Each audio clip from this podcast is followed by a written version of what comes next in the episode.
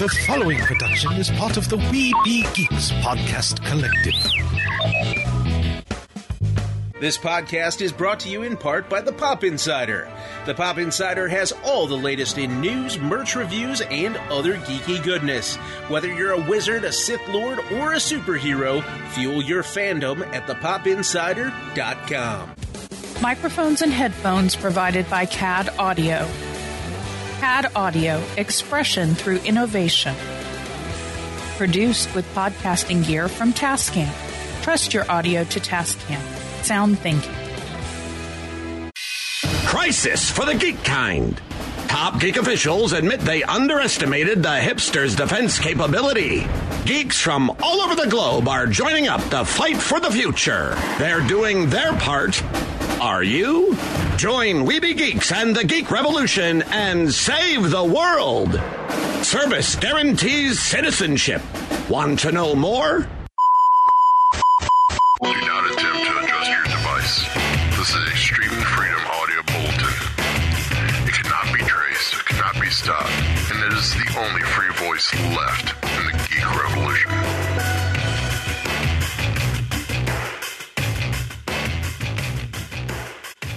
And welcome to another episode of We Be Geeks. It's the dashing duo, Derek and myself, Mike. And we're being joined by a legend. We've seen him in many films as an actor. We also know him as a writer, most famously for the movie Jaws and Jaws 2. He was also a co-writer on the screenplay The Jerk. And he's got a great book out there, which admittedly I have not read yet, but it's on my list. I will be getting it within the next month for sure. And it's called The Jaws Log. And we are talking with Carl Gottlieb. How's everyone doing tonight? Pretty good. Pretty good, all things considered. I mean, you know, these are odd times. It's not like anything else any of us has ever lived through. So that's we're all true. Kind of feeling our way. So we're, you know, a bunch of blind people in the dark fumbling toward whatever light there is. Yeah. And it's not easy. Well, you gave us the challenge in a roundabout way before show when we were talking to try and come up with questions you haven't been asked before, and we're going to see how we do. We may get one or two in, right. But obviously, I'm going to assume that you did look at the IMDb listing and you've done a little bit of homework, right? Yes. Okay, so I'm not a stranger to you. No, you weren't a stranger to us beforehand either. Obviously, with the Jaws log, it's a documentation of what you did with the movie. And there's been a couple different updates to it with different anniversary years, especially with the current rendition being the 45th anniversary, you know, covering the 45th anniversary. How did you come up with the idea of this movie that we have come to know as Jaws? Well, I didn't come up with the idea. It was a best-selling novel by Peter Benchley first. Okay. And Zanuck and Brown, Richard Zanuck and David Brown, who are a producing team who produced The Sting, among other things, they optioned the novel for the screen and then convinced Universal Studios to buy it for them, and they would produce it.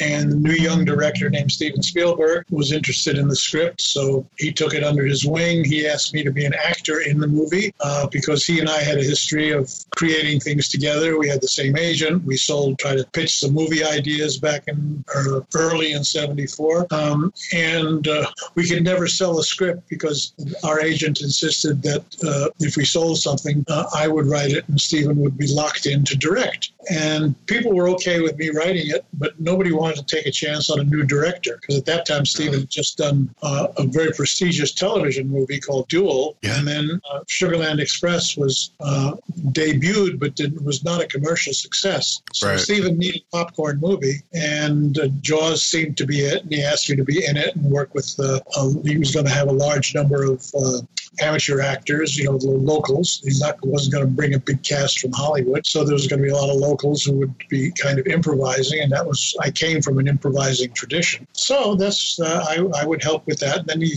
sent me the script and said, what do you think of this? He wrote a note on the cover of the script that said, eviscerate it, which I did. I wrote a lengthy memo about everything I thought was wrong or right, and I made a tremendous mistake, and I was exactly right. I was 180 degrees. My mistake was I wrote, does the girl who has sex at the opening of the movie have to die? As that's such a horror movie cliche, you know, naked teenager, sex, death. You know, that's how you get killed in a teenage horror movie. You have sex. Right. But I had no idea how Steven would shoot it, which was one of the great death scenes in movies. Yes. One of the great horror scenes of all time. And starts the movie off on a really exciting note. So that's that. That was my mistake. On the plus side, I remember writing in 1974, before the script even existed, before we got the green light, I wrote, if we do our jobs right, I was talking about me as a writer and Steven as a director, if we do our jobs right, people will feel about going into the ocean the way they felt about going to take a shower after Psycho. Yeah. And in the AFI 100 top horror films of all time, Psycho is number one, and Jaws is number two. So we're in that noble tradition. And for 45 years, whenever I've met anybody and I tell them I worked on the Fish, what I now am calling the Fish movie, when I tell them I worked on the Fish movie, they go, oh my God, you know, after I saw that, I didn't go in the water. I didn't go swimming. I didn't go to the lake. I didn't go to the stream. You know, I didn't go to the swimming hole. I didn't go to the pool. You know, everybody had a story about how they avoided deep water after that. Wow. Well, of course. I think it's great you bring up the opening sequence where the teenager gets killed in the ocean, because Steven parried that in one of his own films with 1941. Mm-hmm. Same actress. And it was a great parody. And I loved it. I thought it was great. That he was. It was a shame about 1941 because, you know, Steven had an enormous palette and unlimited resources, but he wasn't a comedy director. He wasn't, you know, he knows where laughs are, but his hits are not distinguished by their comic performances. Right. Mm-hmm. Still one of my favorite films of his, though. 41? I love 41. Yeah. Ned Beatty was great. Do not do this. Do not load ammo here. So, go ahead, Derek. I know you got the question. Well, I was going to say, if we're talking about comedy, I would have to say that The Jerk ranks up as yes, definitely in my top three favorite films, comedy films of all time. If I was a Jeopardy, I love that movie. If I was a Jeopardy category, it would be his hits begin with a J. That's a good one. That is a good one. I didn't think of that. So you writers over at Jeopardy, we just gave you a topic idea. Yeah. If this shows up within the next 6 months on Jeopardy, we know they're listening. So I guess I want to go back a little bit. How did you and Steven meet? He was a new kid in town. My agent at that time was a guy named Mike Meadowboy, who was at CMA, or CAA, one of those alphabet agencies. Anyway, Mike Meadowboy was a very forward-thinking agent. He was very early into the idea of packaging. He would put his clients together. And in 68 or 69, when I got to L.A., Mike signed me to the agency, but he also signed Steven Spielberg and John Milius and Carol Eastman and Michelangelo Antonioni and half a dozen other pretty amazing talents. And he thought that Steven and I would be a good match. And Steven was a new kid in town. He had just gotten his contract directing job at Universal. Sid Sheinberg took him under his wing and gave him, you know, a contract when he was like 24, 25 years old. So he was directing network television, like, you know, he did like a student. He did like his little student film, an independent film, and on the strength of that film, got signed to Universal as a contract director, where they assigned him Joan Crawford and Night Gallery. They signed him Peter Falk in Colombo. He started doing all the Universal shows on film and directing them. And so we knew each other socially. And I had a house in those days, almost in the center of Hollywood, halfway between Laurel Canyon on the west and the recording studios and the studios in Hollywood proper on the east. I was smack in the middle. So if you lived in Laurel Canyon and when you go to work at Paramount, you drove past my house. If you were in Laurel Canyon and you were going to Wally Heider's recording or Western Sound, you drove by my house. So, and my wife and I had at that time we were just living together, but we later got married. But as a couple, we kind of had an open house. I guess you would call it like a salon in the old days, where creative people were free to stop by. People were new in town. They'd find their way to our guest, to our extra bedroom if they needed a place to stay. So we always had a house full of interesting people, and Steven was one of them. The thing I remember about him at that time was that he loved film, and he would go anywhere to expand his film horizon. I mean, if some filmmaker friend of mine was showing an experimental movie on a sheet in his house in Laurel Canyon, Steven would be there. Oh, wow. If there was a one-time preview of something playing at the obscure repertory theater somewhere, we'd go to see it, and Steven would go anywhere to see something new. And we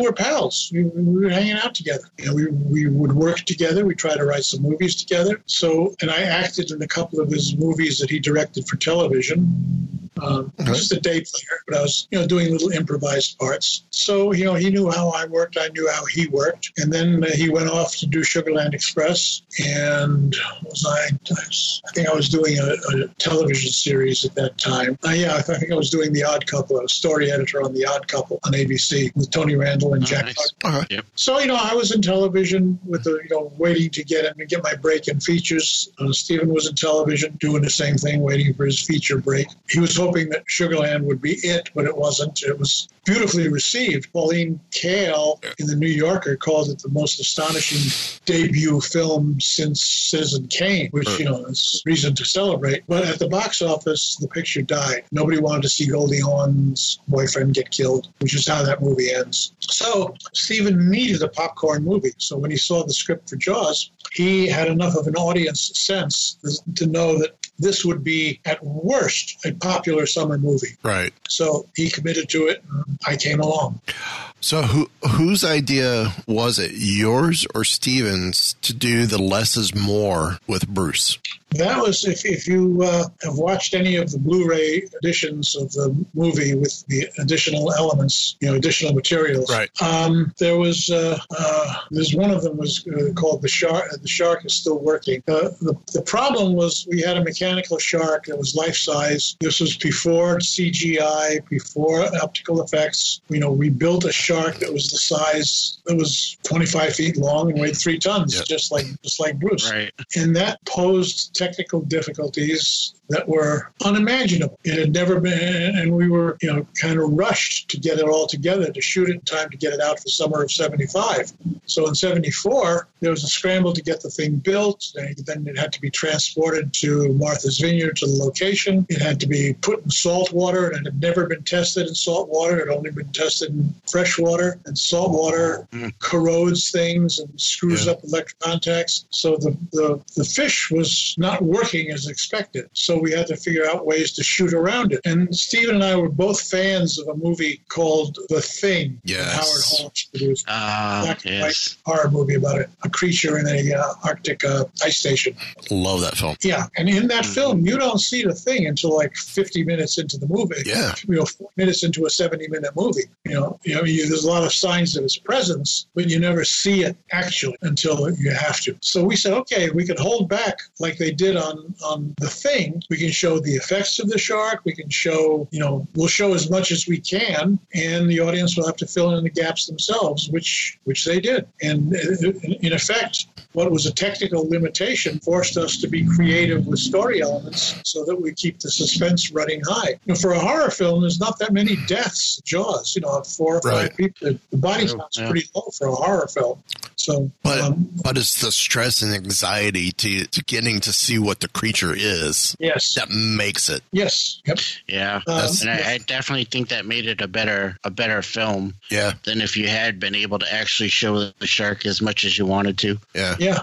Well, no. It, like everything else, there was a whole series of happy accidents and coincidences that worked in our favor and forced us to be more creative and forced Verna Fields to be the best editor she could be, and she won an Academy Award for cutting that picture. And John Williams, who was not yet famous, who had wrote a great score. So it was as they used to say about Bayer aspirin, a combination of medically proven ingredients. So Jaws has a combination of horror ingredients. We interviewed, I think it was either last fall or right after the first of the year, a group out of Massachusetts for an independent film called, Animal Among Us? Oh, yeah. And they said they did the same thing and was inspired by Jaws to do the less is more for their film. And it works. And I think with some of the independent films that we have seen before we've had people on, I have personally liked the films more if there's the less is more mentality behind it, because I think that's what makes it more suspenseful and makes it a better horror film. Well, yeah. I mean, that's what made like Alien better and movies like that. Mm-hmm. Yep. The first Alien, the first creature reveal is not even the senior alien; it's the baby alien. Yep. And right. It's terrifying. Its appearance comes from out of nowhere. All the guy. Suddenly, the guy is like choking, or this thing bursts out of his chest. Yep. Nobody expected that. That's the essence of good horror movies. You surprise the audience with, you're doing the old magician's trick. You're saying, look over here, and then over here, something horrible appears. Yeah. In a badly directed horror movie, you can always tell because the cameraman is subtly, like if I was going to be pounced on by a tiger, like in the next minute and a half, and it would be a shock moment, as a viewer, you would see the camera kind of framing me this way. Yeah. Big room over here for tiger, so the cameraman would be anticipating. But that's a badly directed movie. Yeah. So at what point did you get the inspiration to do the Jaws log? Was it as you were doing the movie? Or No, what happened was we finished the movie in the fall of 74. In the winter of 74 and 75, Verna Fields was cutting it. I think the first paid preview was in April 74. But there was a notion, you've got to remember, in those days, cross-promotion and marketing were still in their infancy, which enabled George Lucas to hang on to the merchandising rights for Star Wars, as we all know. Yeah. Nobody knew to include those in the deal. It's the last time that ever happened. This is true. But at that time, merchandising consisted of, T-shirts and coffee mugs and maybe a lunchbox, with pictures, title on it. They sell it in the gift shop at Epcot, that was the extent of promotion. And Universal, being a forward-thinking studio, said, we should get into more publishing promotions. So let's put out a book about the making of Jaws. We have some time before the picture's released, so we'll do a coffee table book in 3 parts. The director's point of view, the producer's point of view, and the novelist's point of view. So, and Steven asked me, because he was busy prepping, finishing Jaws and starting to prep Close Encounters, Steven said, would you ghostwrite my third of it, the director's third? You were there with me. We shared a house. You know everything I know. Would you write my third of it? So I said, yeah, okay. And then Zanuck and Brown got too busy to write their third of it. Peter Benchley got too busy to write his third of it. So the guy in charge of publishing at Universal said, well, we can sell this book. I mean, but you're going to have to write it by yourself. Well, I was luckily, you know, because I had been there and was on the set, was on location, was on the picture from its earliest inception. From, you know, I was like one of the first people hired. Joe Alves was the first person hired, even before Steven. Yeah. And then, you know, then me. So I had been present for all the, you know, pre-production decisions, that I was on the island and in the movie and sharing a house with Steven. So there was nothing that was a secret to me because I saw everything. And the only thing I had to do was to catch up, was to interview the people who I hadn't had any one-on-one contact with. And that would have been Lynn Murphy, who was the skipper of the boat, Ron and Valerie Taylor, who shot the second unit shark footage in Australia, Carl Rizzo, who was the stunt man, the little person, who did the stunt, who doubled Dreyfus in the shark stunts. So I went out with my notebook and I interviewed all those people. And then in April and May of 75, I went off and wrote the book and sent it off to the publisher. And it was published the week after the movie. The movie came out, I think, June 17th, and my book came out July 6th. Oh, wow. And sold a couple million copies. The only money I made from Jaws was from the book. I got paid shit for writing it and acting in it. Oh, really? That sucks. Well, it's good that the book's doing well, though. Oh, yeah. Zanuck and Brown were stingy bastards. They were very, very tight with the dollar. I don't think that's the first time we've heard that. Really? Well, not about them, but with other people, other projects going, yeah, we're not getting a lot because the novelists are getting so stingy, and we hear about it though too with J.K. Rowling with the Harry Potter properties, that she is so tight with everything, and that's part of the reason why Disney doesn't have Harry Potter in the parks, and it went to Universal, because even though Disney was able to do everything she wanted, it wasn't how she envisioned it, so she just went elsewhere where she could get more control and take more control. Yeah, well, that's in the long run, most artists, what they want is control. Yeah. I mean, in movies and television, they are intensely collaborative mediums where you depend on a lot of people to work together to get something done. Right. And some people are comfortable with collaboration. I'm happy with collaboration. I've been collaborating all my life. I've worked, you know, I took that grammar school report card line, you know, works and plays well with others. I took that very seriously. I like to play well with others. And the result is I've had a great career with a lot of great partners. Now, you were telling us before we started recording that even though it's on hold, the Jaws log is coming to Broadway, off-Broadway, coming to a theater. Coming to a theater. It's been optioned by a composer, lyricist team who have done Broadway before, and they see it as a musical for Broadway with actors playing Carl Gottlieb and Steven Spielberg and Verna Fields and Joe Alves. This is wild. Songs about the difficulty of making this movie. And the Broadway show is called Bruce. Oh, that's going to be great. And if you're in the Pacific Northwest, it's probably going to be at the Seattle Rep in 2021, and then regional theater tryout of the script and show, and then also in New York metropolitan area before it gets to Broadway. It'll probably be at the Paper Mill Playhouse in New Jersey, and maybe some other regional theaters. And but right now it's all on hold, right? Because you can't put people in the same room. Yeah, Actors Equity has got things shut down. IATSE's got things shut down because they're backing equity and all that. So yeah. So. until the pandemic eases, it's probably going to be 2 years before people sit next to each other in a theater again. Yeah. So quite possibly, yeah.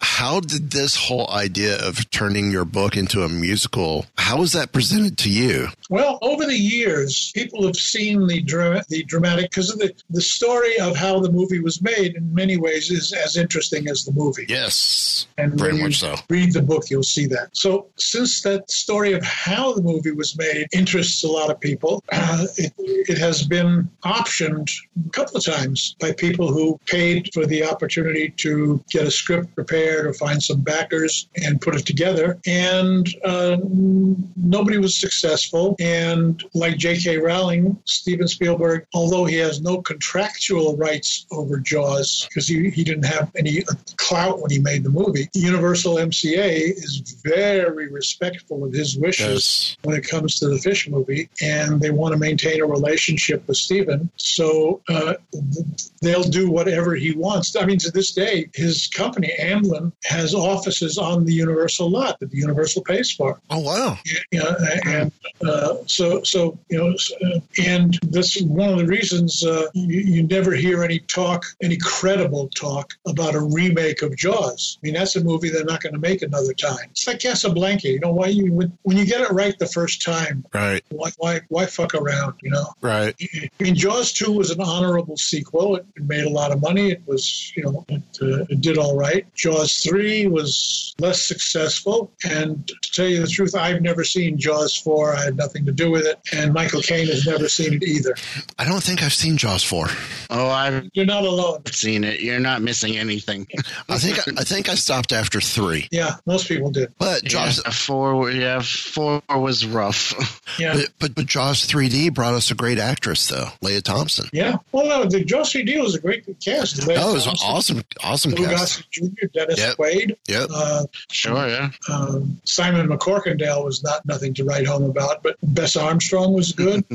It was terrific. In your opinion, do you think Jaws 3 would have been better if they left it as Jaws 3 and not tried to do the 3D treatment on it? If there is, he is gone now, but if there was a producer who was even stingier than Zanuck and Brown, it was Alan Landsberg.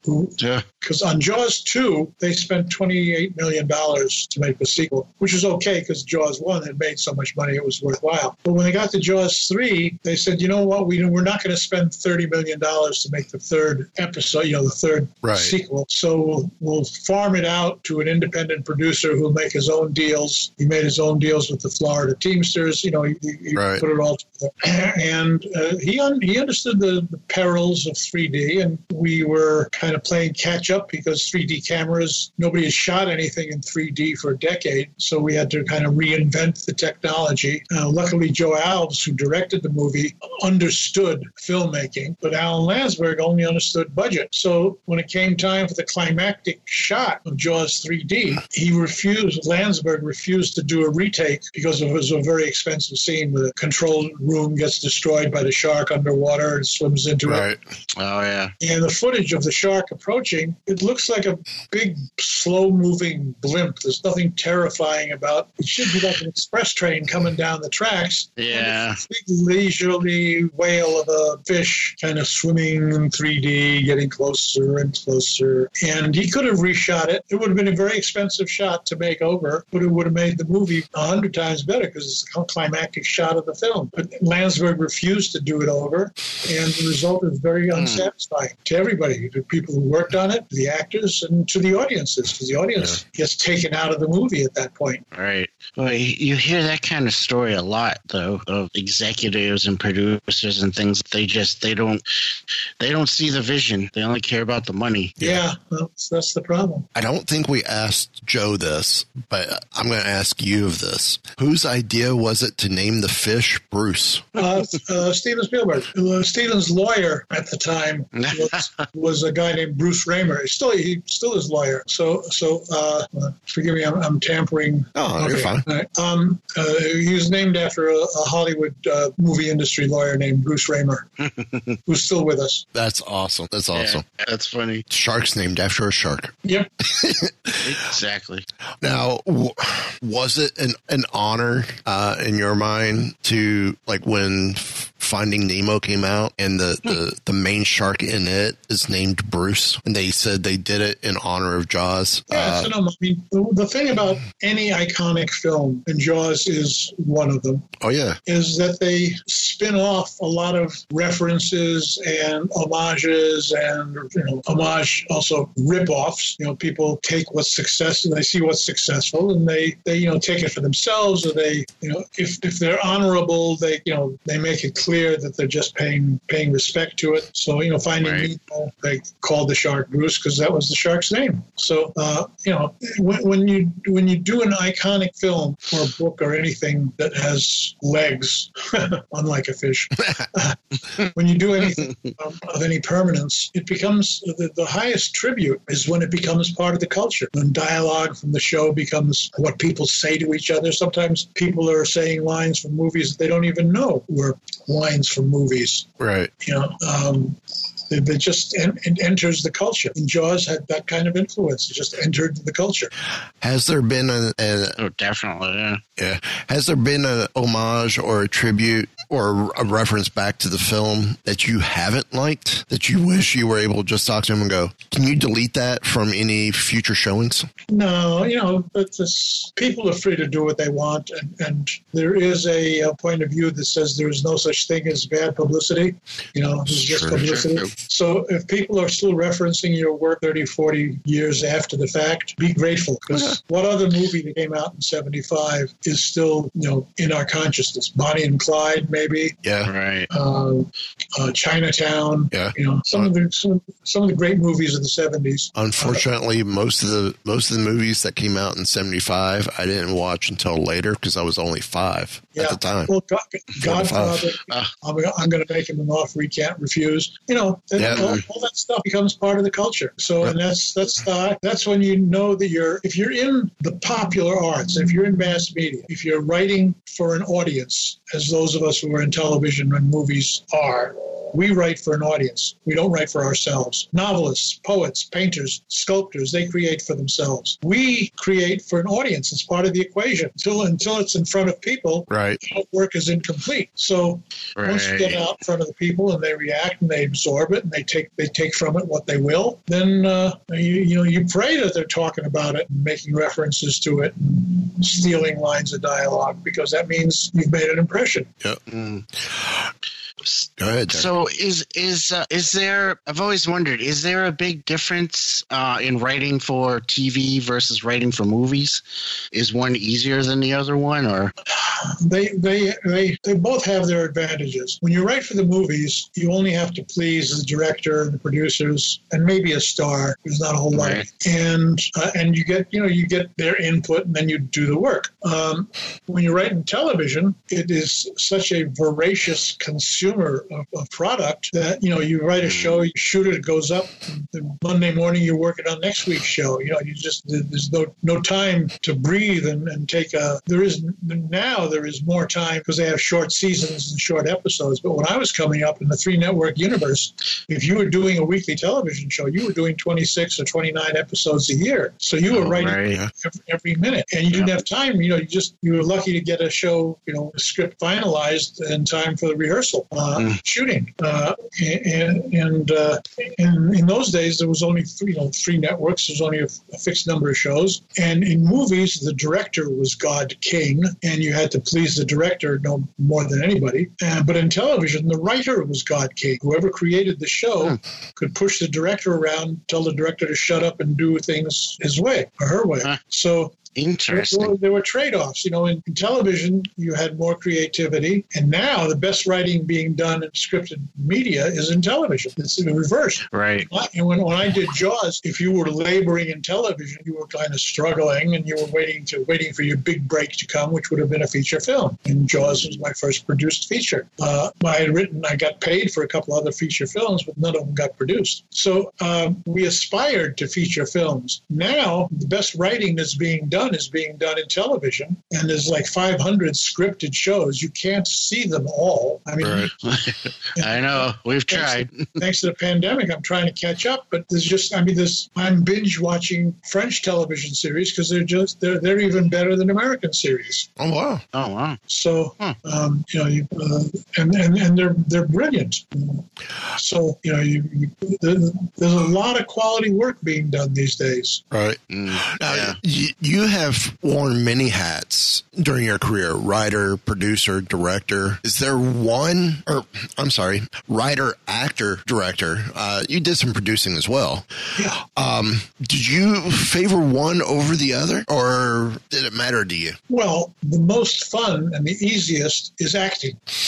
Uh-huh. You know, you just show up. They take you to your dressing room. They show you where to stand. They show you where to get coffee. They bring you treats. And then when it's time to go to the set, some AD comes and knocks on your door and says, "We're ready for you, Mr. Gottlieb." And then you walk to the set. And you meet the other actors and you say the words, and you go home at the end of the day. You don't have to cut it together. You don't have to worry about continuity. You don't have to worry about network notes. You just go in and do your job. Right. I think it's different if you're a star and you're carrying a whole series, but that's not me. I was just a day player. So day player's life in features in television is, you know, a piece of cake. And you get some public notoriety because your face is on the screen. After that, directing is fun because everybody listens to you and you get to make all the decisions, unless you're in television. But in television, you can be a showrunner or a creator and have the same influence over the product. So actor, director, producer, it's all ways of maintaining some kind of control. Okay. Oh, yes. Now, looking through your IMDb, which you asked us if we had it pulled up, if we had researched it, you were involved with one of my favorite films in the 80s. And to me, the 80s had, like, I was a big fan of Howard the Duck. Mm-hmm. I'm one of the few, I'm probably one of the 12 that liked it. Yep.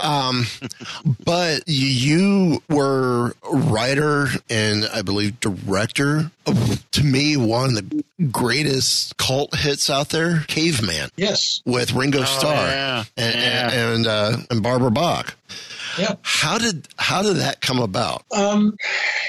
In many ways, it was a traditional Hollywood product. Terman and Foster, a producing team, came to me and said, "Do you remember 1 Million BC?" And I said, "The black and white one or the one with Raquel Welch in a fur bikini?" They said, "Both." I said, "Yeah, I know that." I said, "Well, we want to do 1 Million BC, but we want to do it funny." So I said, "I think I can do that." So I got hired by the studio to develop it. I wrote a couple of drafts. It was, nobody saw my vision of it. So Terman and Foster said, "You know, we're thinking it should be more."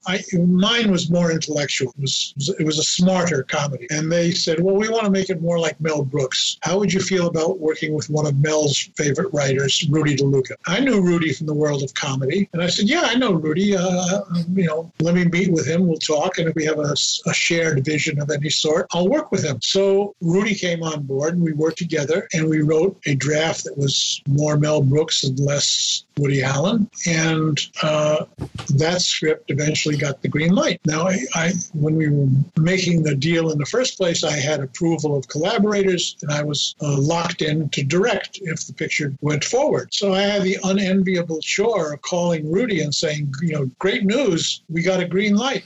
And Rudy said, "I'd like to direct it with you." And I had to say, "Well, you know, I don't think that's a good way to make a movie." This was before the Coen brothers. Right. I think, you know, a movie should have one director. The Directors Guild thinks so too. So I'm not going to share directing. So Rudy was very pissed off because his agents had mistakenly promised him to get him to take the job for short money. They said, "Well, they'll consider you as director." So in his mind, he thought he got a green light. And when it got a green light and he wasn't approved as director, he got very pissy and he was justifiably angry. And we didn't talk for a long time after that. Oh, that's unfortunate. Yeah. So I got to ask, whose idea was it? And this is one of my favorite scenes. Whose idea was it for the quote unquote mud pit scene? Jeez, I don't remember. Okay. Now, for our listeners who don't know, the mud pit scene is everyone finds this giant mud pit. They get in, they're lathering up with the mud, and the little person caveman comes out, rubbing his backhand and goes, "Caca." And everyone goes right down the line, "Caca, caca," all the way down. And then the Asian caveman at the very end goes, "Yeah, shit." One of my favorite things in the whole film. I absolutely love that scene. It was a fun movie to shoot. We shot it mostly in Mexico. Oh.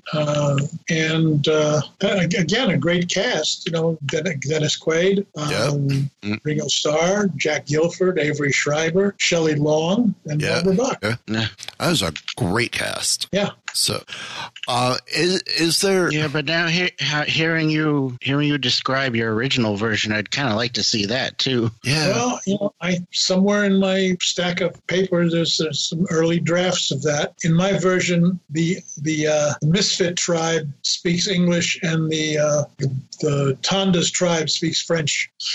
Wow, that would be cool. Yeah, maybe someone who's listening will come to you and see about picking up that one as an option. That'd be awesome. I'm open to all offers. What's outside of Jaws and the Jaws franchise? What's been your favorite project to have worked on? I know that's hard because there's so many of your babies out there. The thing that I started doing, which was improvisational satirical theater in San Francisco, in a group called The Committee, which played in San Francisco for 10 years, played in Los Angeles for 3 or 4 years. Those days of improvising, making it up, doing 2 shows a night, 3 on Saturday, working with a gifted company of actors and actresses. Yep. That was the most fun I've ever had. And I treasure those years. Kind of measure all the other experiences against that. Very cool. Yeah. Because it was live theater, it was live performance. You know, you got immediate feedback. If you did it right, people would laugh and applaud. If you didn't do it right, they'd be quiet, and you'd know that too. Right. But it was immediate feedback.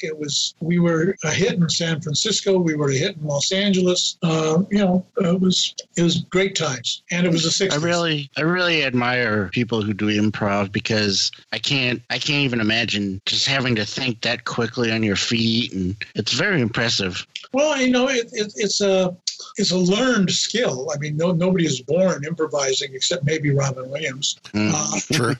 and Jonathan Winters. But oh yes, like I say, it's a learned skill. There are exercises and things you can do to polish your faculties for improvising. And if you kind of stay true to the basic principles, chances are you'll be successful both with your fellow players and in turn the audience will see a good show. But the beauty of improvisation is when the audience is watching it, even if you fail, they're part of the process. They're part of the equation. They can see it happen. Oh, yeah. You know, a really successful improvisation is indistinguishable from a scripted piece of material that people have been doing for years, because it just flows so naturally, and each actor picks up on what the actor before him has done, and it flows, you know, inexorably toward a blackout or a conclusion. And when it doesn't work, at least the audience gets to see the machinery in action. And sometimes, as we know from, you know, paddle wheel steamboats and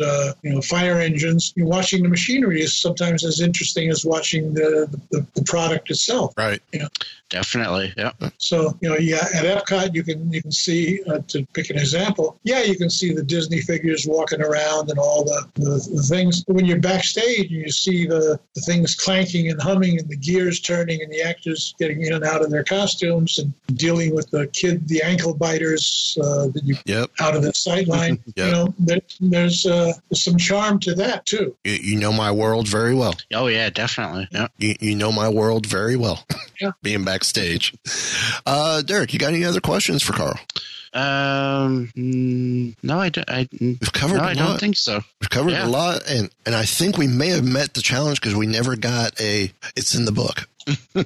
Right. Well, I did touch on something. So when you read the book, you will hear a few familiar lines. But sure. Yes, that's awesome. You never ever asked me how does it feel to something or other, and I didn't have to ask. Oh yeah, that's one of the stupidest questions interviewers ever asked. What does it feel? I don't know how it feels. I mean, you know, you have to be me to know how it feels, and I don't think about how it feels. I'm more interested in what the issue is, or what the problem is, or how to solve the problem. So ask me that. You know, don't ask me what's it like.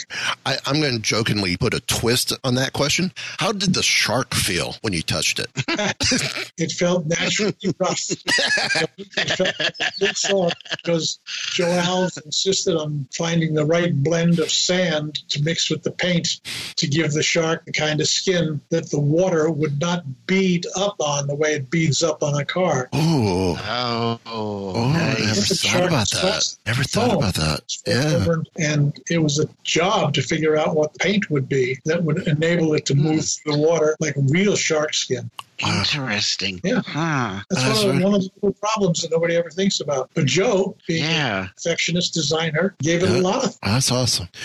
Well, so that goes back to what you were just saying about seeing the machinery behind everything. Yeah. That's a fascinating fact that I didn't know about. Well, I don't know about you, Derek. I'm a bonus features junkie on DVDs and Blu-rays. I love the bonus features. If it's a movie I've already seen in the theater or might have seen on TV before I've gotten the Blu-ray or DVD, as soon as I get it, the first thing I do is I watch the bonus features before I watch the feature because I want to know more about it. Behind the scenes stuff and everything. I mean, because all the Jaws Blu-rays has some very good additional features. I remember seeing the Jaws bonus materials on the DVD when I would rent them from Blockbuster before AMC started overplaying it on their network. But it is a film that I want to own on Blu-ray, and I can't wait to see the new bonus features there. They're pretty interesting. I urge you to get the Blu-ray and look at them. I can't wait. I can't wait to get it. I'll definitely have to do that. It's out. I think it came out 2 months ago. Yeah. Dropped. Yeah, the 45th anniversary edition's out. Yeah. Oh, yeah, right. So I just got to get over to Best Buy, which is right down the street, and get it. I had something else I was going to ask or bring up, and it's gone. So we know it's been a great interview because I've lost track of where I was going. You can find Joe's book, The Jaws Log, on Amazon and probably any bookstore that you go to. That's my book. You said Joe's book. I'm sorry. I was probably thinking something about Joe. It's Carl's book, folks. Yes. Joe's book is called Designing Jaws. And it's got all the insights that I've talked about and many, many more from his perspective as the guy who designed the shark. If it tells you just how great this interview's been, where I just totally flub, and I haven't had a major flub with a great interview in a long while. So that's a good sign. A good flub is a great sign, is a great interview with us. Check out Carl's book on Amazon and anywhere you get books, be it Barnes & Noble's, Books A Million. It's a great looking book. I plan on getting it as well to go with my DVD, or actually with my Blu-ray. Where can people find you online, Carl? I don't have that much of an online presence. I'm on Facebook. I respond to texts and emails and messages. I check my online. I wake up early in the morning. I look at what's on. What's come up. I check my emails. I don't have much of an appetite for spam, and most of what my first task is to prune my emails down to a manageable number by discarding or trashing the irrelevant. But there's a website that I have. There's a thing called, I think it's jawslog.com or jawswriter.com, one of those two.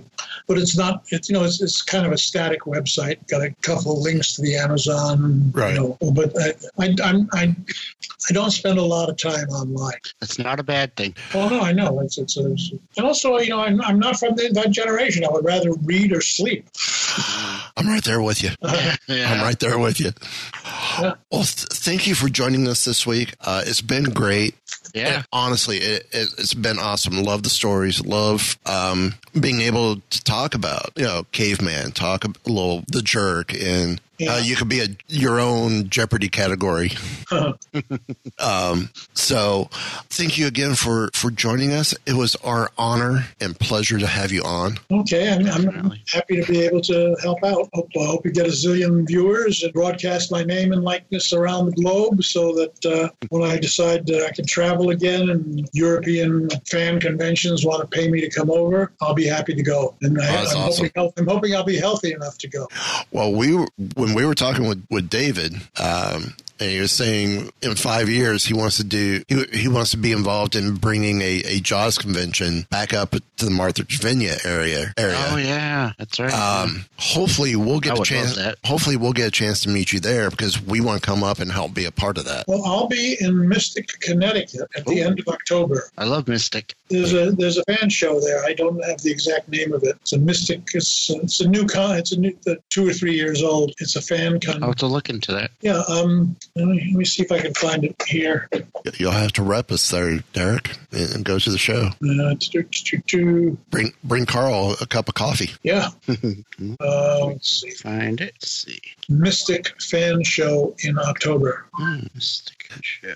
I'm surprised that they're still doing the show. They haven't canceled yet. So that's a good sign. It's a great sign. Let's see. Maybe it's in my email. Okay, it's called the Mystic Film Festival. Ah, interesting. Yeah, Mystic Film Festival, Mystic, Connecticut, October 24th and 25th this year. Oh, that's very cool. So I'll be there, most likely. Awesome. If my health is good. Oh, hopefully Derek will be able to meet you there. Mm-hmm. I'll be driving up to New York. If I was flying to Providence, I'd have to quarantine for 14 days. Oh yeah. Yeah, that's Rhode Island quarantine. Connecticut doesn't, especially if you're driving. Oh, that's cool. Yeah. So anyway, we were talking about things that I'd like to promote. I will promote my appearance at the Mystic Film Festival, October 25th this year. Look for me there. Awesome. So check it out. Excellent. Well, thank you again for coming on. It's been our honor and pleasure to talk to such a great legend. Thanks. I'm glad we got together. Thank you. So on that note, want to know more?